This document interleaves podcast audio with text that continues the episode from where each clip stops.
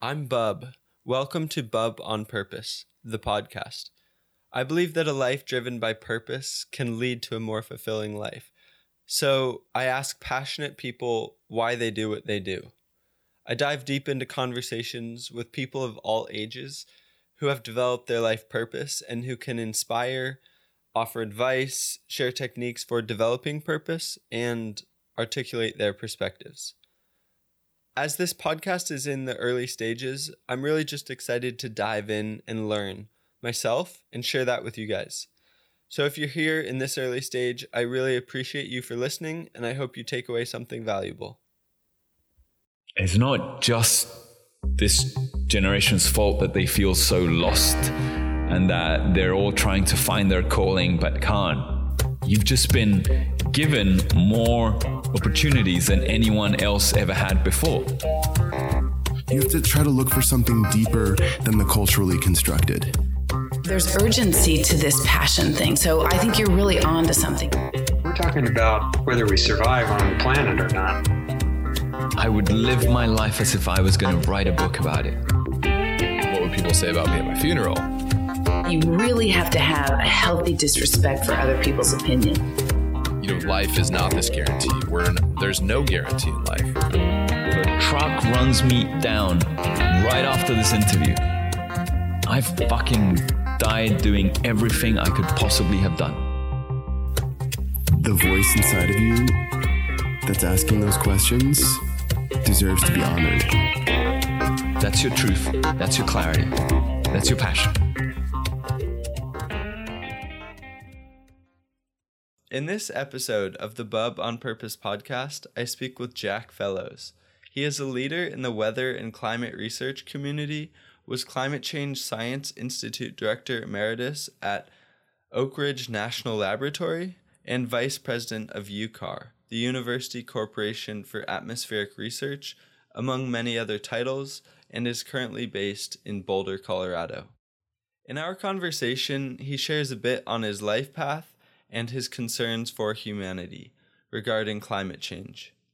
Because this is my longest episode yet, I thought I should share with you that I will often listen to podcasts at 1.5 times regular speed, which can easily be done by pressing 1x in your listening app, wherever you listen to podcasts. I typically do this because it allows me to listen to more podcasts and it helps me stay focused because the pace requires me to.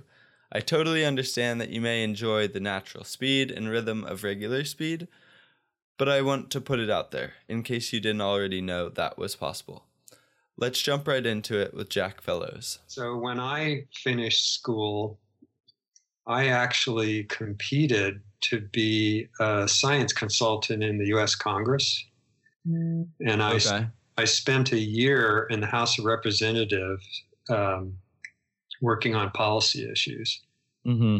And I ended up playing baseball with a bunch of senators, and one of them was invited by Ronald Reagan to go to the White House, and he invited me to go with him. So I spent a year in the Congress and then a, ye- 13 years in the White House. I was going to go to the White House just for a year, Wow. but I ended up overseeing all the civilian research in the federal government. And so it was really, really policy oriented, incredibly interesting. I mean, I did so many different things. I always say that I went in as a 32 year old and came out as a 60 year old because there were so many complicated problems that get punted to the White House to be Hmm. resolved. Yeah. So it ranged from uh, negotiating the participation of the Russians in the International Space Station. So I went to Moscow about the time the Soviet Union was falling apart, and Wow. and generals were trying to sell me helicopters and tanks, and it was just really wild. Wait, what? Uh, maybe I can get into it later, but why? Why were they trying to sell you? Because there, it was so chaotic. People were trying to make a buck, Wow. and they were selling state resources. Jeez. yeah. Like, oh. it was so crazy. I was being pulled aside, you know, in formal meetings with people. It was like a black market scenario, you know, where people were just trying to survive by yeah. by selling whatever they could sell because they thought that the their money system was going to collapse at, at some point. Wow. Jeez. But it was, you know, it was so that whole period that was, you know, almost 15 years was focused on national level policy. Mm-hmm. And that's a really interesting world to be involved in. There's a there's some aspect of kind of hurry up and wait. Mm-hmm. Like I wrote hundreds of decision memos, two page decision memos that never got acted on. Okay. But when they did, it was Then. remarkable. I mean, you know, there was, I wrote a, a piece of legislation that became law. Um, Wow. when I was in the White House, lots of different kinds of policy establishments and stuff like that. And I really enjoyed it. When I went to the White House, so I was, uh, I had a PhD at that point. I was going to go back to the University of Maryland. And I, Mhm. every year, I kept asking for another sabbatical year. And University of Maryland was very gracious about that because they just thought I was doing a national, you know, uh, community service. Yeah. But after the third year, they said, look, you got to make a choice. And it was so interesting in the White House that I decided I would stay until uh, my 13th year. Kay basically said, You have not been home for dinner for 13 years. Wow. I think you need to make a choice. So it turned it turned out that uh, that afternoon I got a phone call from uh, the National Center for Atmospheric Re- Research here in Boulder, mm-hmm. and they had been pursuing me for a couple of years, and they offered me a job, and I accepted it on the phone. I'd never even been to Boulder before, Wow. And we moved out here, and that's kind of when I got you know my background has always been in the weather and climate community, but I took that detour through that national policy Yeah.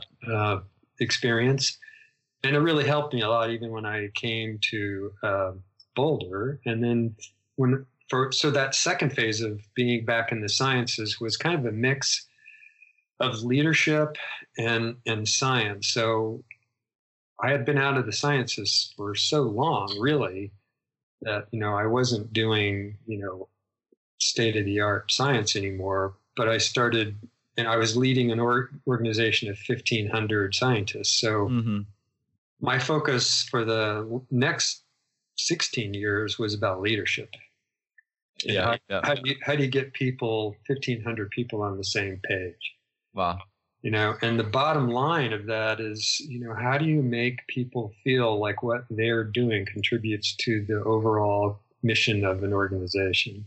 Yeah. Like the almost their purpose of why they're doing it. Yeah, yeah. So Yeah. they really feel a part of it, and you know, so for those sixteen, when I came to, so NCAR is run by something called UCAR, Yeah. and I was the vice president of UCAR. The president was just a quintessential researcher that had no idea of why you would even have a strategic plan. Mm. So I, I created a strategic plan for all of the 1,500 people, and everybody personal performance appraisal was tied to the strategic plan. And Yeah. the first time that it have ever done at UCAR in its 45 year history. And So- that that sort of brought a purpose to the UCAR NCAR as a whole. It yeah, seems like. so you know, it had uh, a very clear focus of where it was headed. Yeah. and even you know, even the custodians knew how they, you know, what role they played in this. So it didn't matter whether you were a PhD researcher or a custodian; you were all contributing you yeah. know, to this mission. And I had a lot of you know young researchers that said who had been there a long time and said, you know, I I really never felt I was part of an organization until I could actually see how I fit into you know the mission of the organization. So, and then when I went to Tennessee to run a climate institute, it was exactly the same situation. They had no. This was not 1,500 people, but 7,000 people and a billion dollar a year operation. They had no strategic plan. Wow. This is mind blowing to me. Jeez. So, my climate institute was only 200 people, but I helped the lab create a strategic plan that you know, tied everybody to it, and did that from my climate institute also. But then I had a chance. So, you know, I should say that it, my, my career has been policy, leadership, and then back to the sciences. Yeah. And so after we finished all the strategic planning in Tennessee, then I got really involved in trying to help small cities prepare for climate change. Because, you know, you got cities like San Francisco and LA and New York, they have a lot of resources, but Yeah. small cities have almost no resources and they have no expertise. So we started creating these uh, this model that uh, brought together energy, water, infrastructure, and climate models, and it would allow a city to look at their services in a comprehensive way and decide if we make this choice, how is it going to impact our energy use? If Hmm. this way, how much will it impact water? And that's right when I left. Uh, and I left only because the the lab got a new director who was scared to death of Donald Trump. Uh-huh. And so they started downplaying climate. wow. and- And I was just bumping heads with this with the director of the lab. yeah. And I finally just said, look, you know, I'm you're not interested in this. This is getting really difficult for me. I'm just gonna step down. And I ended up retiring and Yeah.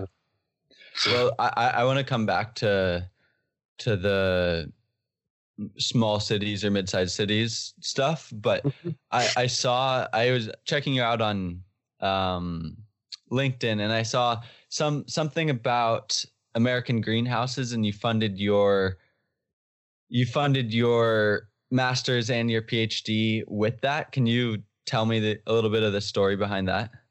Yeah, I I basically bought a bunch of greenhouses, and I would go down to Florida uh, and rent a very large, the largest U-Haul truck you can buy, and fill it up with uh, indoor plants, and Uh-huh. bring it back and put them in my greenhouse, and then rent them out to doctors, uh, dentists' offices, and things like that.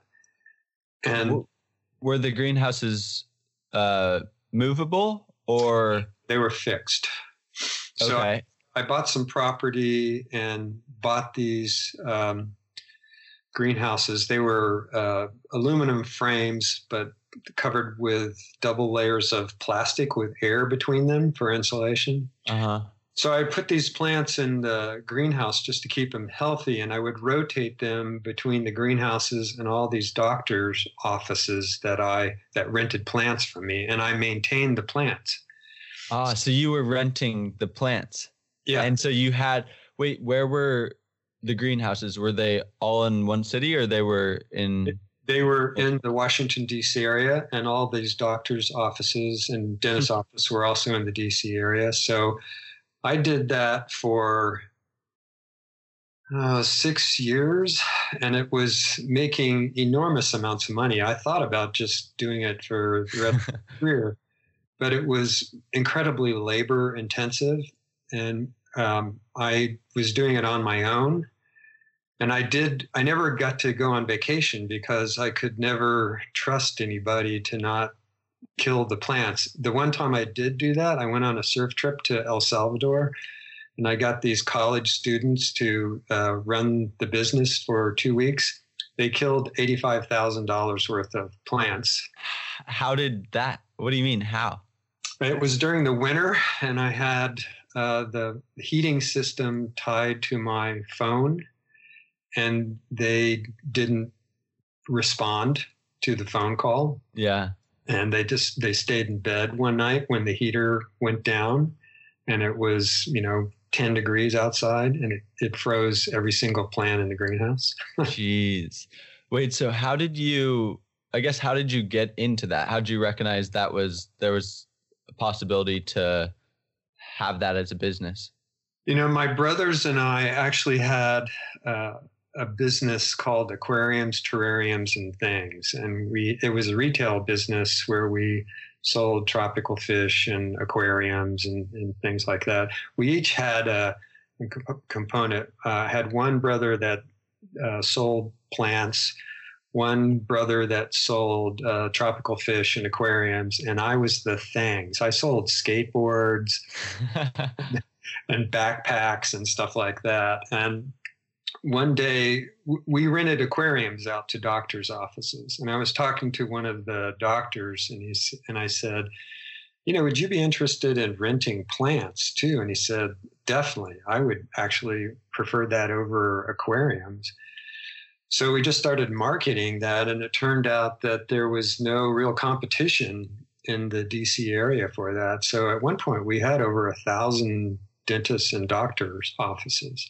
Wow. How old were you at that point? I was, well, that was from when I was 17 till probably 26, something like that, for about 10 years. Yeah. And that funded your all of your education, basically. It funded everything. It funded all my my myself and my two brothers' living experiences, all of our college educations. In fact, we the way we structured this is uh, each year one brother would be 100% dedicated to the business, and the other two would go to school. We were roughly around the same. We were only separated by a year or two. And the very first year, we made so much money that none of us had to do that again. We could we hired em- employees that could run the retail business. Mm-hmm. But the greenhouse business was a different story. We knew how vulnerable that was, since uh, you know it was so tied to the weather that uh, you know we had to run that our ourselves. But it was you know it was a really interesting period. But you know, Bubby, it was also a period when a semester at college was about two hundred dollars. True. Wow. That's yeah. Crazy. So you know, if you had to do that today, there's no way that you could, you know, come up with a hundred thousand dollars for four years of college. For three of you, yeah. Yeah, and live. Yeah.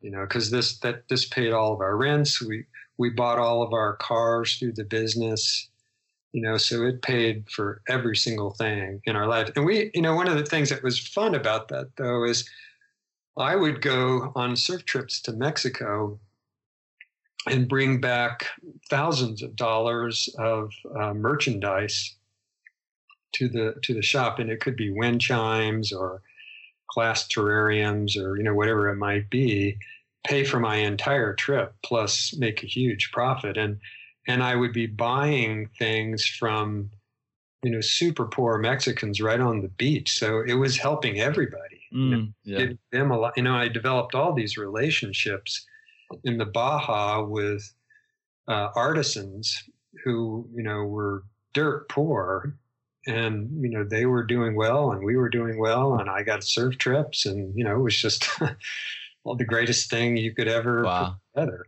you know that decade was a lot of fun but intensely tiring. Yeah. And i guess looking back at your 20s let's say because you had gotten your phd what did you get your phd in? Civil engineering. Okay. And then you also had this side business. What was there a point that you had to sort of decide between two paths that you were seeing yeah, and that's right when I finished my PhD. I had decided, look, I had invested all these years in doing that. I, I should take advantage of that. And that's right when I competed for that Congressional Science Fellowship and spent that year in the US Congress. And so that put, you know, I told my brothers, um, you can have my share. Uh, you know, they didn't buy me out. It just said, you know, this, thanks for the experience. And, yeah you know, they took over all the business. And uh, my youngest brother is a psychiatrist, and he did exactly the same thing. A year and a half later, he, you know, began his psychiatry career and gave his share to my third brother. And my 3rd mm-hmm. brother actually stayed in the business until he sold it. Okay.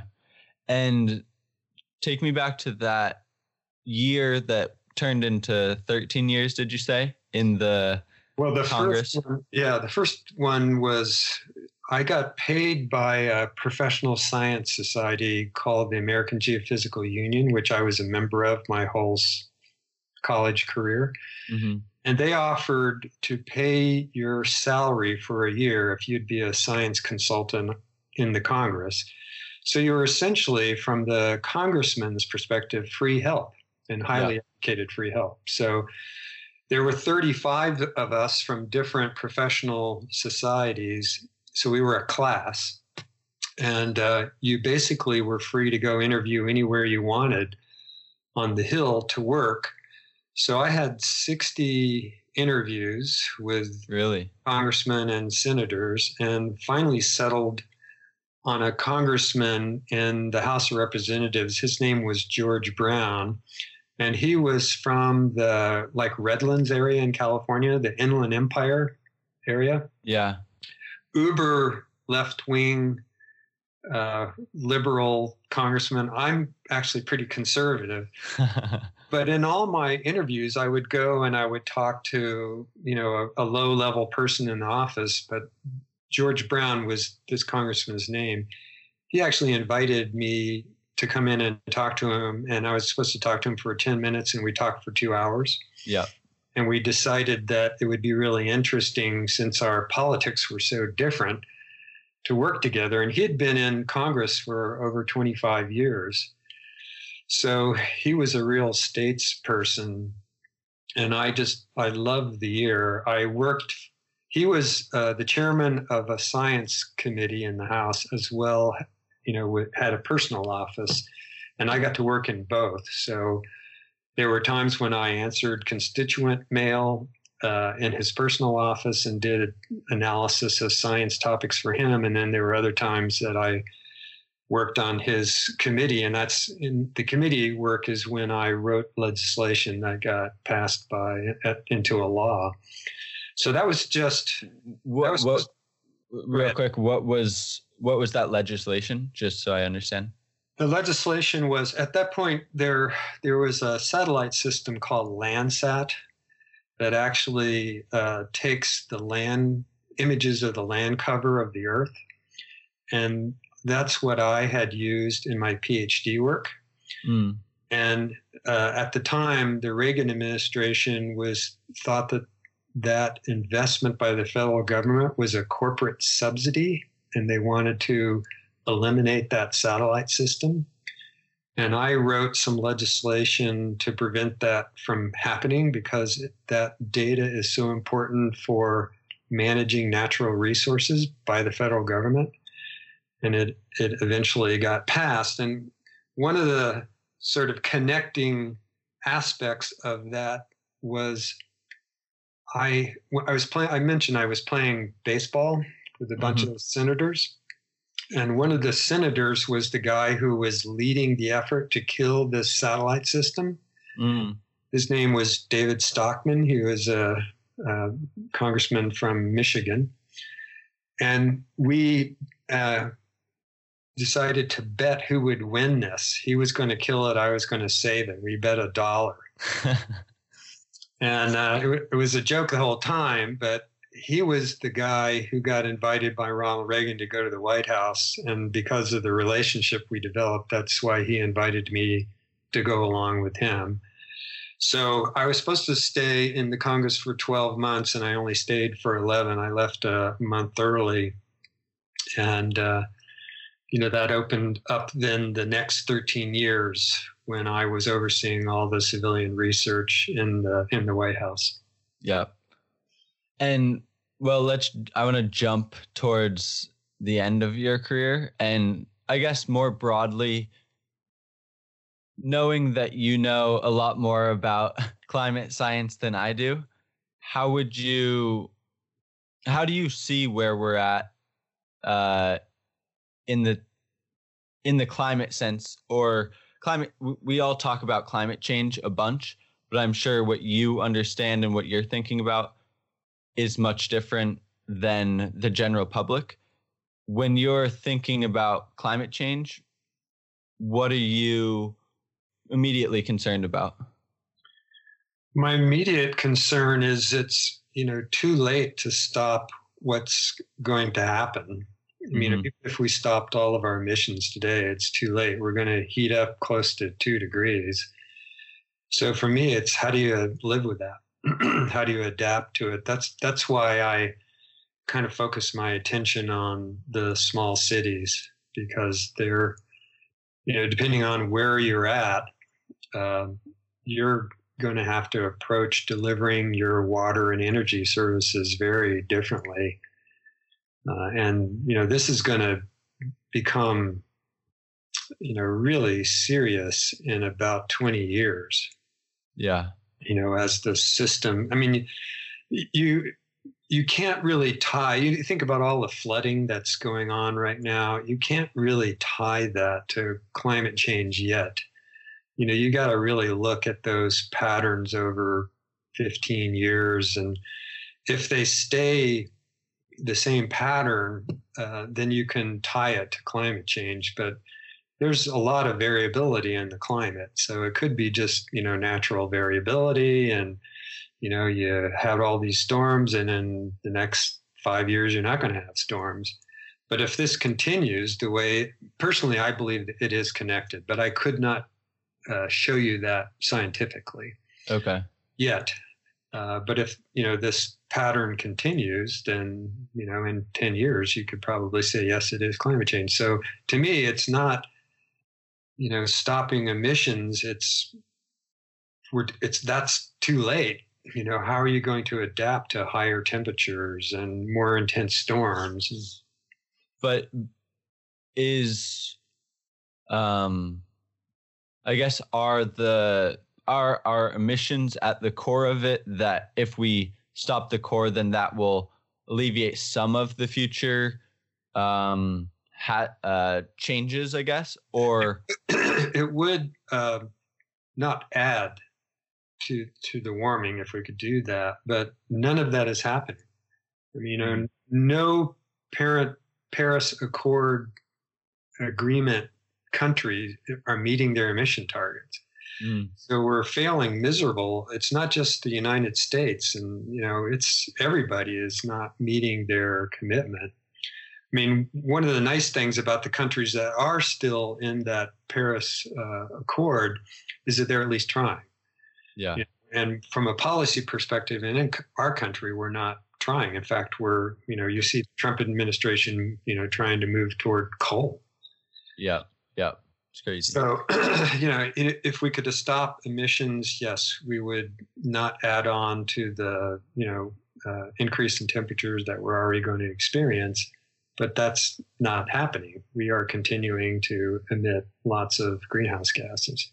Yeah. And what's what's your perspective on geoengineering, which I understand to be uh, humans trying to control something in order to reduce the effects, essentially, of climate change. Yeah, I'm.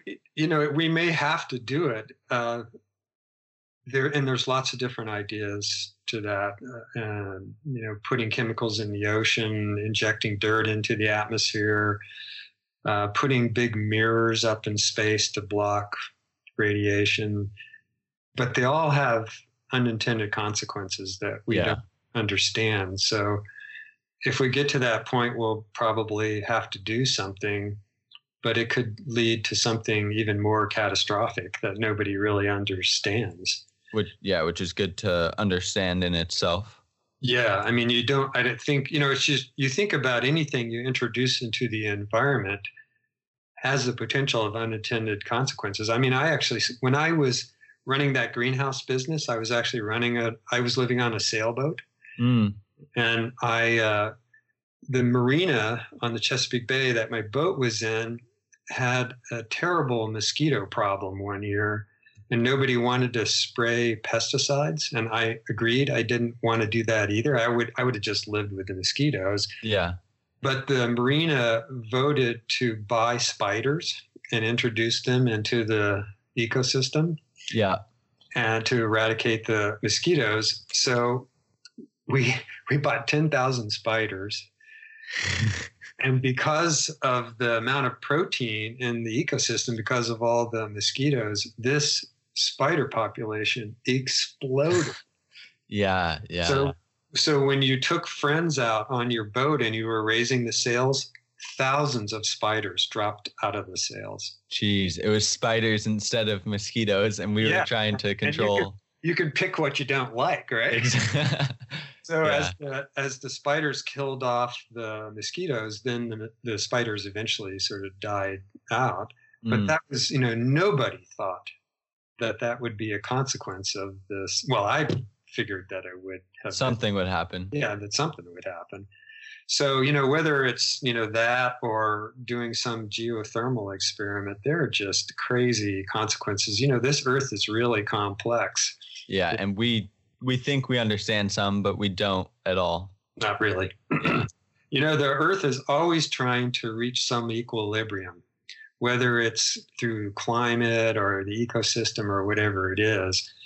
And it's a very, very powerful force. So, whatever you put in the way of that equilibrium, you're just going to get rolled over.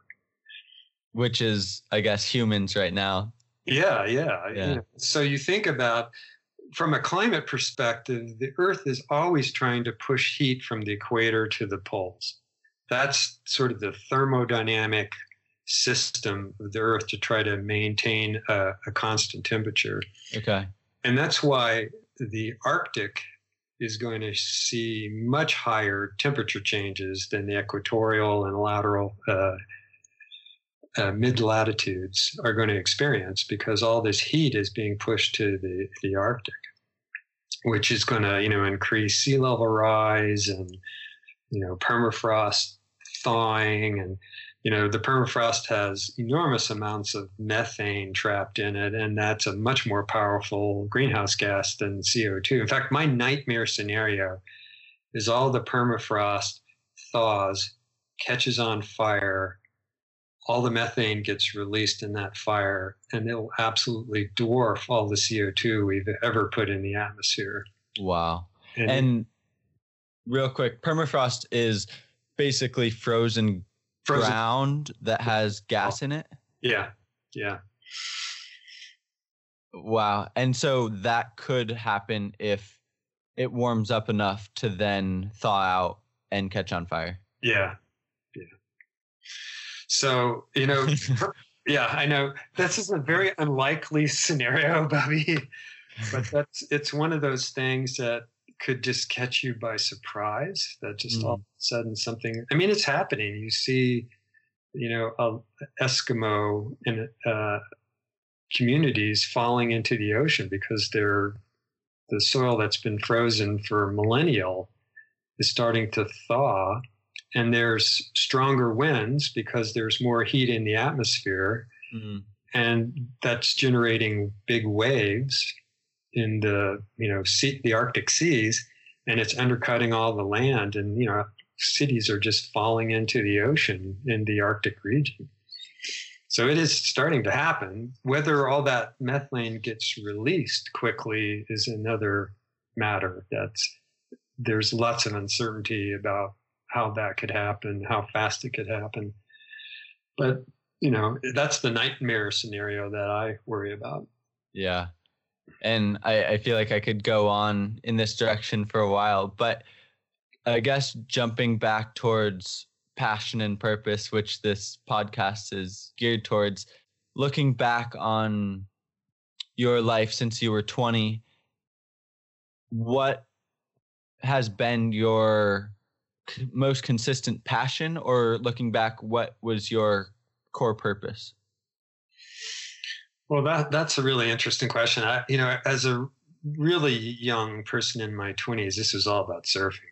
And I was selfish and, you know, uh, and adventure and things like that. It wasn't until I, I would say my passion has always, professionally, has always been about the complexity of the world and how you understand that. And not just from a science perspective, but how do you take that and actually make it useful? Mm. You know, so whether I was at UCAR or whether I was in Tennessee, one of the things that always frustrated me is the research world is all about publishing papers. That's that's what your career is evaluated on. Very little is it evaluated on how you make that applicable to society. So, from my perspective, it was always the latter. How do you take that investment that we make as a country and as individuals with our time to make science useful? Mm-hmm. So I would, you know, professionally, I would say that has been my passion through my entire career. And that's been swimming upstream in the research community because that's not how you get evaluated. Yeah, interesting. Just the way the science community is set up. Yeah, yeah. So, you know, wh- whether you get tenure or, or whatever is not based on how you apply, apply your uh, science to society. It's how much research money you brought in, where you publish papers, whether they're really uh, uh, respected journals and things like that. Very rarely does anybody get any kind of reward for uh, actually taking that research and making sure it's useful in some fashion, which is sort of a broken aspect of the research community. Hmm. Yeah, because they're doing. It sounds like they're doing so much important work, but then there's a sort of a missing link. Yeah. So when I went to Tennessee uh, and I was sort of introducing myself, I told them one of the things that I want to do while I'm here is to try to use what research we're doing to help society. And all the young researchers were like, why would I want to do that? And about two years later, after sort of drumming this into people, this one researcher came to me and said, I'm so tired of publishing papers that three people in the world read. Yep. I get what you're saying. And can you help me figure out how I can make this more broadly useful? So it took two years to do that. And it's sort of the unusual person that will sort of take themselves out of the normal review process uh, of peer reviewed papers and bringing in money and invest some of their own personal time in trying to make sure that so so that individual started helping me with the small cities project Yep. for example you know? My my mind is sort of uh, caught back when you said surfing. Because I, I was I was surfing in Ventura yesterday and it's interesting. Living in New York right now and surrounded by a lot of gray bricks or big buildings and then to be sitting out on a surfboard in the ocean like wow like this is still here and I can still do this sort of thing. Um, but I guess my question towards you in that um, young phase of your 20s that you're surfing and you're also making strides towards um, what led to your climate career um, what what were you thinking about lifestyle wise in terms of or how did you balance your passions that were science related with your passions that were adventure related well uh, i would say i had no balance. Remember i was also running the greenhouse businesses. Yeah. So I had uh, I worked all winter long, really really hard before I started the greenhouse business. So I went to school and worked all winter, and I surfed all summer. So that's how I balanced it. Then when I started the greenhouse business, Wait, real quick, where where'd you go in the summer? uh, I went to San Diego. Okay. so I was, I was going to school at University of Maryland. Yep. and I was, you know, doing, you know, odd jobs all winter long. I drove a school bus. I was a janitor, all, all kinds of different things over the course of my undergrad. And then I would drive out to San Diego, uh, usually the beginning of May, and not go back until sometime in September, and not work at all in the summer. I would just surf every day in the in the Encinitas, La Jolla area in Yeah. San Diego. And I did that for, I don't know, five or six years. Uh, it took me five years to get through engineering school Yeah, because you had to take uh, quite a quite a few more credits in, in engineering. So passion, you know, uh, how you balance it. I just didn't balance it. I, you know, I just worked all the time. No girlfriends. and then when I started the greenhouse business, man, I had no life at all. I was either running the greenhouse business, uh, going to school, and um, no, no vacations for yeah. the for the years that I had all the greenhouse business. But you know, again, it paid all my expenses, and then every once in a while, I would do one of those uh, trips to Mexico where I'd bring back a lot of stuff. So I, I shouldn't say I didn't have any vacation, but um, you fitted in. I fitted it in, you know, from a entrepreneurial kind of standpoint. But it's an interesting experience. The very first time I did that, I actually illegally rented a car, drove down the Baja, bought all this glassware and wind chimes. I had no idea really what I was doing. I came back across the border and discovered that you can't import stuff into the country unless the country's name is on it, you know, made in Mexico. So I had a nine passenger van stacked to the ceiling with stuff, and I had to unload the entire van and take masking tape and write made in, China, in Mexico Whoa. on thousands. Oh things. my gosh. Pack it all back in, go back through the border, and they finally let me back.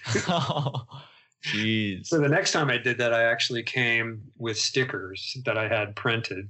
A company, yeah. it, I, I had the Mexican uh, vendors actually put this stuff on all the merchandise. Wow. yeah. Um, looking back on what you're describing as uh, a lack of balance, what would you what would you tell your 20 year old self if he had another chance at doing it over? Would you do anything different? I don't think I would because, you know, putting in that effort allowed me to do, have the resources to do whatever I wanted to do. Mm-hmm. You know, had I not worked all winter, you know, I w- would go to school all day long and then I would go work until, you know, three o'clock in the morning and then go to school the next day. But that allowed me to not have to work for almost four months in the summer and be able to go surfing. So that was a trade off for me. It was interesting with all my friends. So, all my surfer buddies that I grew up with didn't have that kind of work ethic. And so they worked construction in the summer in DC in horrific heat and humidity while I was surfing in San Diego. You know, they weren't willing to make the trade off. Sacrifice that you Yeah. did. Yeah. So I would say if there's something you really want to do, you, you got to invest the time to make it Yeah. happen, right? yeah And for some part of the year, it may not be very pleasant, but you know, if you believe the trade off is worth it, you just do it. Yeah. When uh I guess as I move forward with this podcast, I'm always looking to talk to interesting and passionate people like yourself. Who is the person you know that ha- is living with the most purpose or has the most passion that you know? Well, it's actually a, a climate scientist named Jim Hansen. Jim Hansen. Hansen, yeah, and he actually was um Columbia University in New York City, and he was probably one of the first guys who started recognizing human contribution to, to climate change. Which wait real quick, what year would have that been? It would have been in early '80s, Okay. so like uh, 81, 82, that kind of time frame. So, baby, that was right around the time where the computational capability became good enough that model, the climate models, were starting to uh, replicate historical climate data. So there was starting to be some um, confidence Mhm. that climate models, if, if they can recreate the past, then you can think that they can actually f- predict something in the future. So he was starting to see that if you only put in natural forcing functions like the Orbit volcanoes, uh, things like that, uh, you couldn't match the historical data. But when you add in human fossil fuel emission, Wow. Yeah. almost dead on. Jeez. And, and to like 80% of the warming was due to humans. So he started really talking a lot about that from a policy standpoint, warning the world. yeah. And he was actually uh, funded by NASA. And he actually testified in Congress about this in 1984, I think it was. And then I don't know whether you heard about a group of, they're no longer teenagers, but they actually sued the federal government. Was this recently or back then? Well, it's been relatively recent. It's been about the last six or seven years. They Yeah. Sued the federal government about endangering their future. Yeah. And he was the person who uh, sort of galvanized them all together. hmm He used to come to science conferences and talk about his grandchildren because you know that those that was the generation that would be most impacted by the changes that he foresaw. So I would say he's probably one of the most. He, here's a guy who, and he just got slammed by the science community because Because. in the beginning because Ah. he, he was so vocal about this and it, that was at the very beginning where people were starting to make this uh, correlation between you know the climate and human activity so he really got out there maybe maybe a little bit too quickly but uh, you know 98% of the climate community fully agrees with him today he was just one of those guys who had the courage to get out there and really talk uh, and here's the real irony about this, Bobby, is that was happening when I was in the White House. And because Jim was funded by NASA, all um, federal employees or people supported by federal research have to have their testimonies reviewed by the White House. I was the reviewer. Wow. And it was really interesting because he um, was saying things that were so novel and so inconsistent with peer reviewed papers that I actually worked with him to negotiate something that was more, more closer to what was in the peer review papers Yeah. and he agreed with it and everything. And then when he left my office, he went to the Washington Post and said that the White House had censored him. It was a huge deal. And I called him, I called him the next day and I said, Jim, we sat in my office. We worked this out together. And then you went to the Washington Post and said that I censored you. Wow. And I got called. And so this was Bush Sr. after Reagan. Mhm. I got called by the president to come over to his office and said, What the hell? And I explained the situation to Bush Sr., and he said, Well, you did exactly what you were supposed to do. And Jim Hansen and I are good friends still to this day. You know, Uh-huh. we kind of got over it. And, you know, it turned out, you know, that what he was saying at the time was inconsistent with peer reviewed science, but it turned out to be true eventually. It took 10 years, you know, for the rest of the climate community to catch up with Jim. But it was an interesting irony in my life that the guy that I admired the most was a guy that nearly got me fired Wow. at one point in my career. Jeez. Yeah. Huh. And I want to be respectful of your time, but well, I think I have two more questions if you have time for it. sure, sure. I got. I'm retired. okay, and I'm in a uh, I'm also in a transitional phase, so we've got some time. Um, but one question is, I mean, I don't want to put your knowledge to a one phrase answer, but for what feels like my generation looking for um, what we can do to best make steps forward in response to the climate changing in terms of taking action, what do you see to be most effective or efficient that you would like to, people to understand? Well, I mean, it's a bit of a complicated but question, but you know, to me, for your generation, it's being aware and engaged in politics. You know, and that doesn't mean that you know you have to be a crazy, you know, right wing, left wing. Just vote Mm-hmm. and understand why you're voting.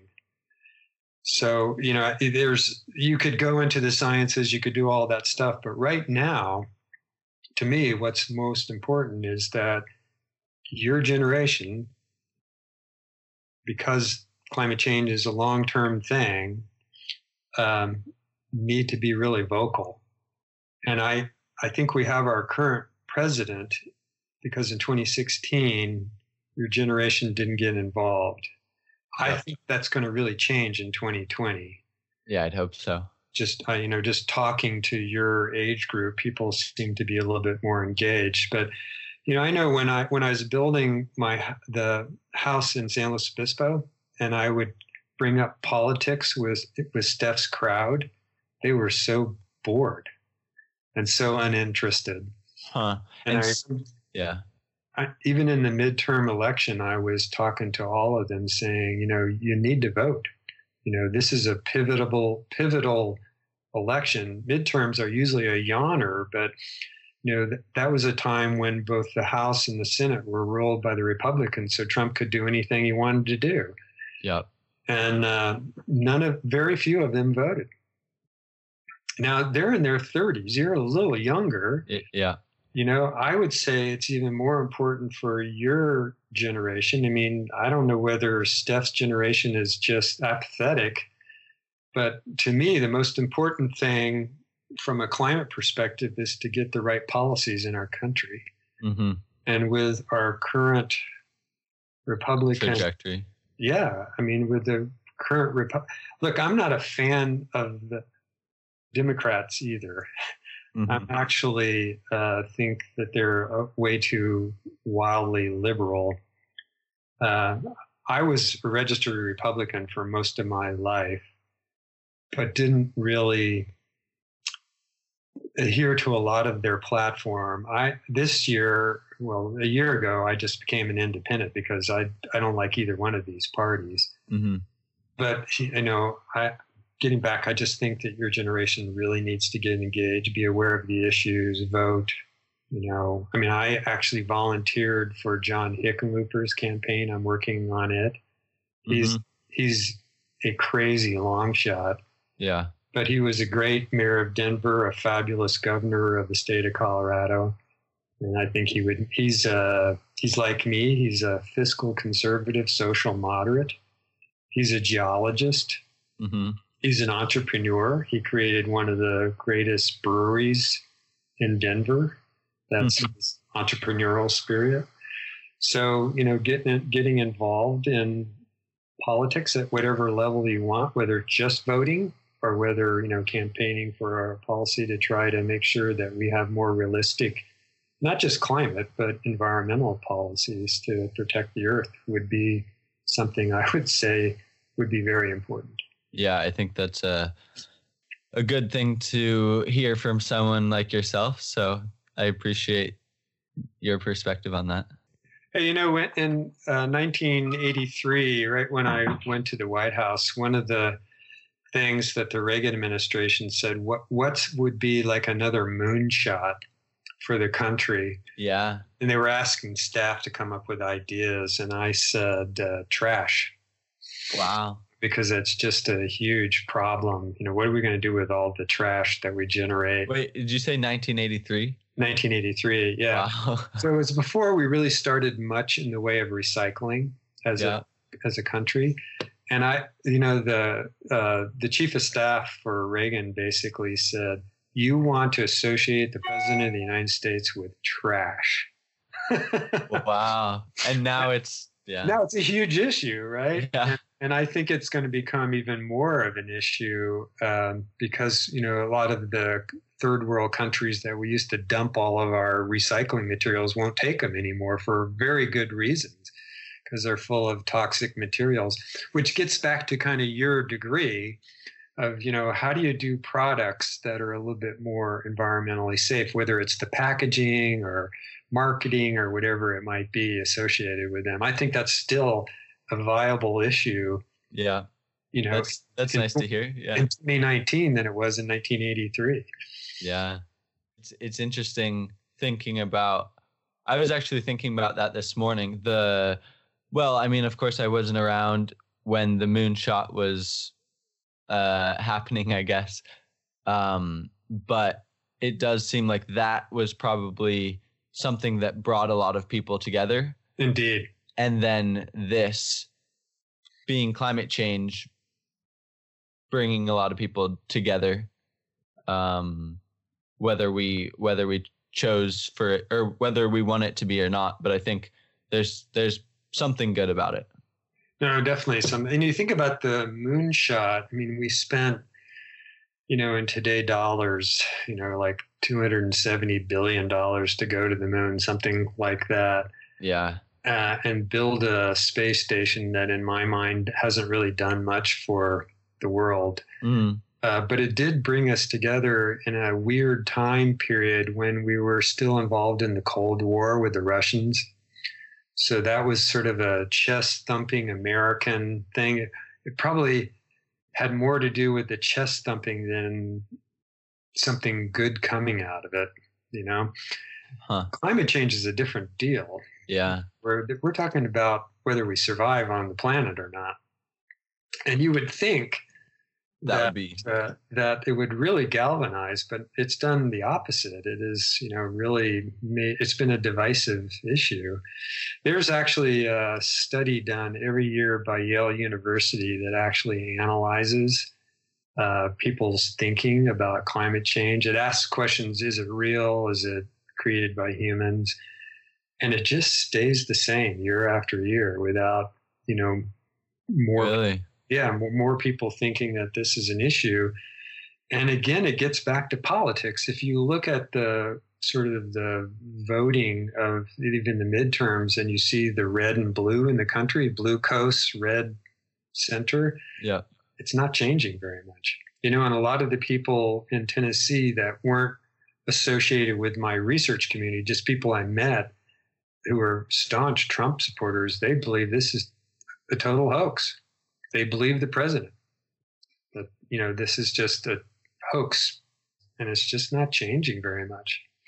I know it's um there's some things of hope and then there's some things that are just so uh I guess perplexing that I'm like you know we ha- I have a different frame of mind so it's hard to put myself in their shoes and maybe that's what we have to do is communicate more because there is such a there is such a divide Yeah, no, there is. And, you know, a, a lot of my non research friends in Tennessee's were gun toting Trump supporters. They were really great people. yeah And, and we would talk about, you know, issues like this, but I could never tell them, hey, that's really stupid. I would just ask a question why do you believe that? And yeah if, if they couldn't give me any other answer than, well, Trump said it was true, then, you know, I, I knew I couldn't pursue, if that was their answer, that Trump said it was true, then I knew I couldn't pursue that. They were just kind of brainwashed and I wasn't going to win any kind of argument. But if they had a reasonable answer, then we could discuss it. Right. yeah So for me, that was all. In fact, that is always. It's another kind of personal leadership that I learned is that when you're in a tough situation, don't confront people. Just ask questions.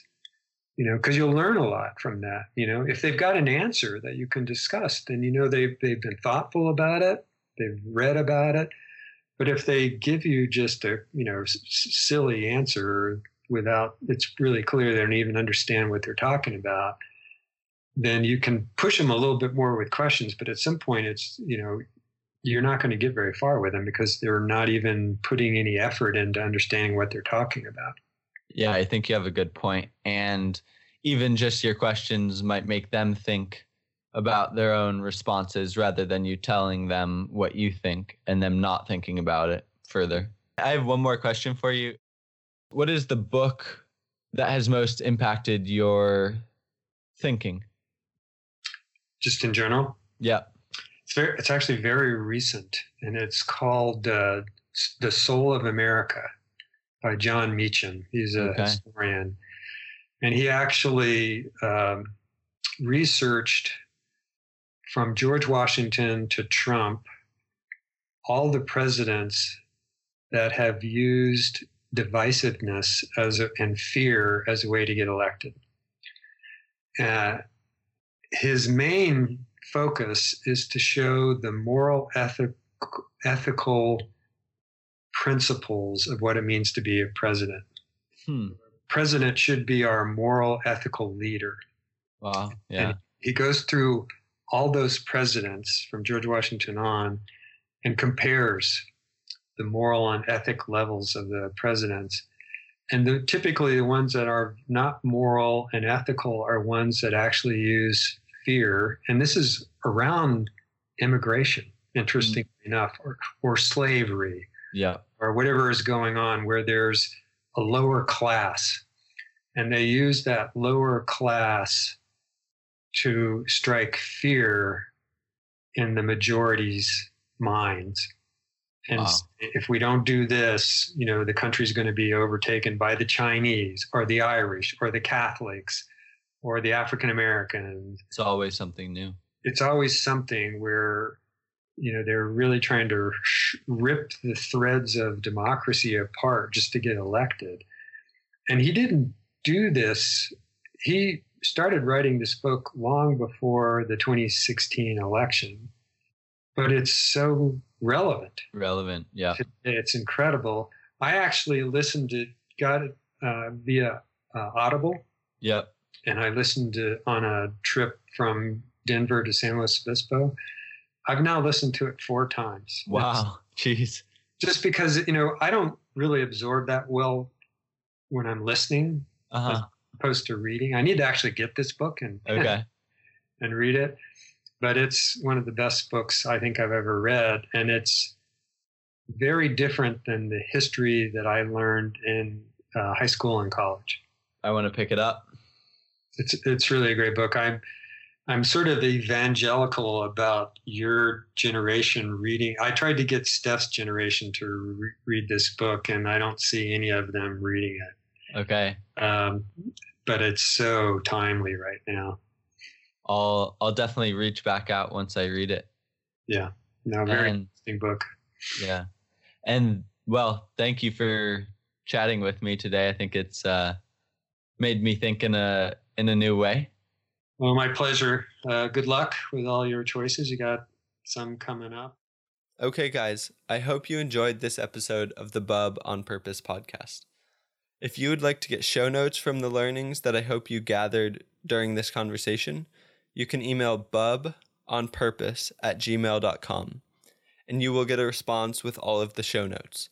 Make sure to title the subject of your email something like show notes or your grandma's cookie recipe, your friend's dog's middle name, or really anything. I'll get back to you. Also, I would love if you would send me your suggestions of what you did or didn't like, or who you think I should interview next on the podcast. And again, please send that to bubonpurpose at gmail.com. Thanks for listening. If you could subscribe and share, that would be awesome. Uh, if you don't want to, let me know why, and maybe we can make the podcast better. Thank you so much for listening. Hey, go follow us at Bub on Purpose on Instagram. Uh, I don't know. I just said us. It's just me.